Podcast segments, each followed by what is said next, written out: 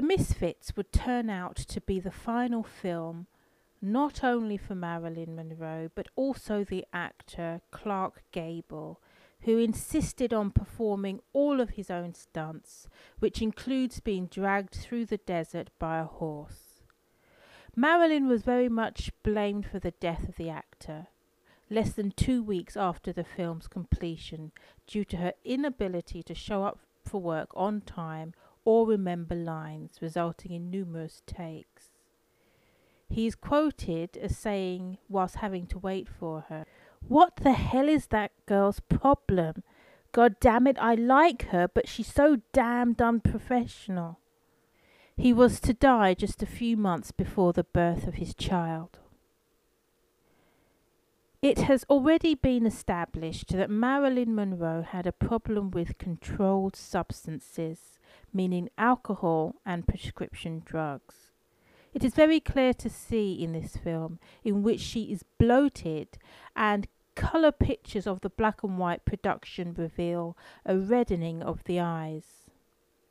But what is most poignant is that during the first half of the film, you will notice her hands visibly shaking. Some of Hollywood's biggest names come together in this John Huston directed contemporary cowboy tale. He had previously given her her first break in one of my favourite noir and Monroe movies, The Asphalt Jungle. If you haven't seen it, you should check it out. The script is penned by Arthur Miller, Marilyn's husband at the time, and it was a gift to her, but it is a marriage that would also become a casualty of this production. In it, Monroe plays Rosaline Tabor, a woman who has come to Reno in order to get a divorce and stays on for a while, living with Gable's character, Gay Langland, who is an aging, womanizing cowboy. Guido, played by Eli Wallach, is Gay's friend, and Isabel is Rosaline's friend. Isabel is played by one of my favourite American character actresses, Thelma Ritter, and it pains me that she only ever managed to secure supporting roles for herself. But I digress. Somewhere along the way, they pick up another cowboy by the name of Pierce, played by Montgomery Clift, who is trying to make some money by entering the local rodeo. All grouped together in one place, they do represent a gaggle of misfits. Each of them have their own, what we could call, horror stories of a life of hard knocks, which breaks them instead of makes them. However, Miller manages to write characters that endear themselves to the viewer. Significantly, this is the only film that Marilyn stars in that has the flavour of what is to come later in the decade of her death, the 60s, with such films such as Bonnie and Clyde.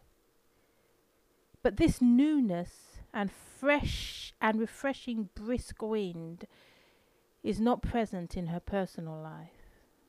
Neil Sinyard writes in his book, Marilyn, "At times, Marilyn could be, according to Huston, nothing short of wonderful. But for most of the time, she was either late or in such a mental haze that her presence was not much help." Huston was calculating that she was taking up to 20 Nembutal sleeping pills a day, washing them down with a deadly combination of vodka and champagne. Filming had to be halted for 2 weeks when she was rushed to West Side Hospital in Los Angeles to have her stomach pumped out. Even when she returned, matters did not improve. "Anyone who allows her to take narcotics ought to be shot," growled Huston, railing against those Hollywood doctors who were so casually prescribing what Marilyn demanded. He goes on to write, "With hindsight, one can see that The Misfits marked the beginning of the end. By now, Marilyn was seriously ill. On the advice of her psychiatrist, she was admitted to the Payne Whitney Psychiatric Clinic in New York for a period of rest and consultation. After The Misfits and a divorce from Arthur Miller, Marilyn began work on Something's Got to Give in 1962. It was a remake of the 1940 film My Favorite Wife, starring Cary Grant and Irene Dunne, which had been a big hit. The screen tests for this unfinished film show Marilyn looking healthy and beautiful compared to her appearance in The Misfits, having shed pounds.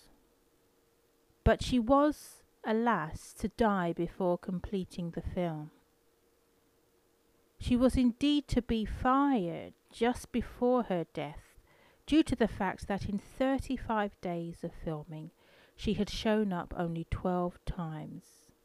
Evidence that although she may have looked the part, nothing could have been further from the truth. Marilyn Monroe died on August the 5th, 1962, aged 36. Something's Got to Give was later renamed Move Over, Darling, and shot the year after her death, starring Doris Day. If you would like to buy The Misfits or any of the other films featured in this podcast, please visit www.montagefilmreviews.com and click on the store's link. There you will gain access to our Amazon bookstore, where you will find a shelf dedicated to the Montage Film Reviews Sunday DVD Rental Suggestion podcast. You will also find a Marilyn Monroe shelf in this bookstore, which contains DVDs and books on the late actress. I'm your host, Shea Trinity. It's been a pleasure. Stay tuned for a bonus feature. And as always, this has been an Eskimo Fin production.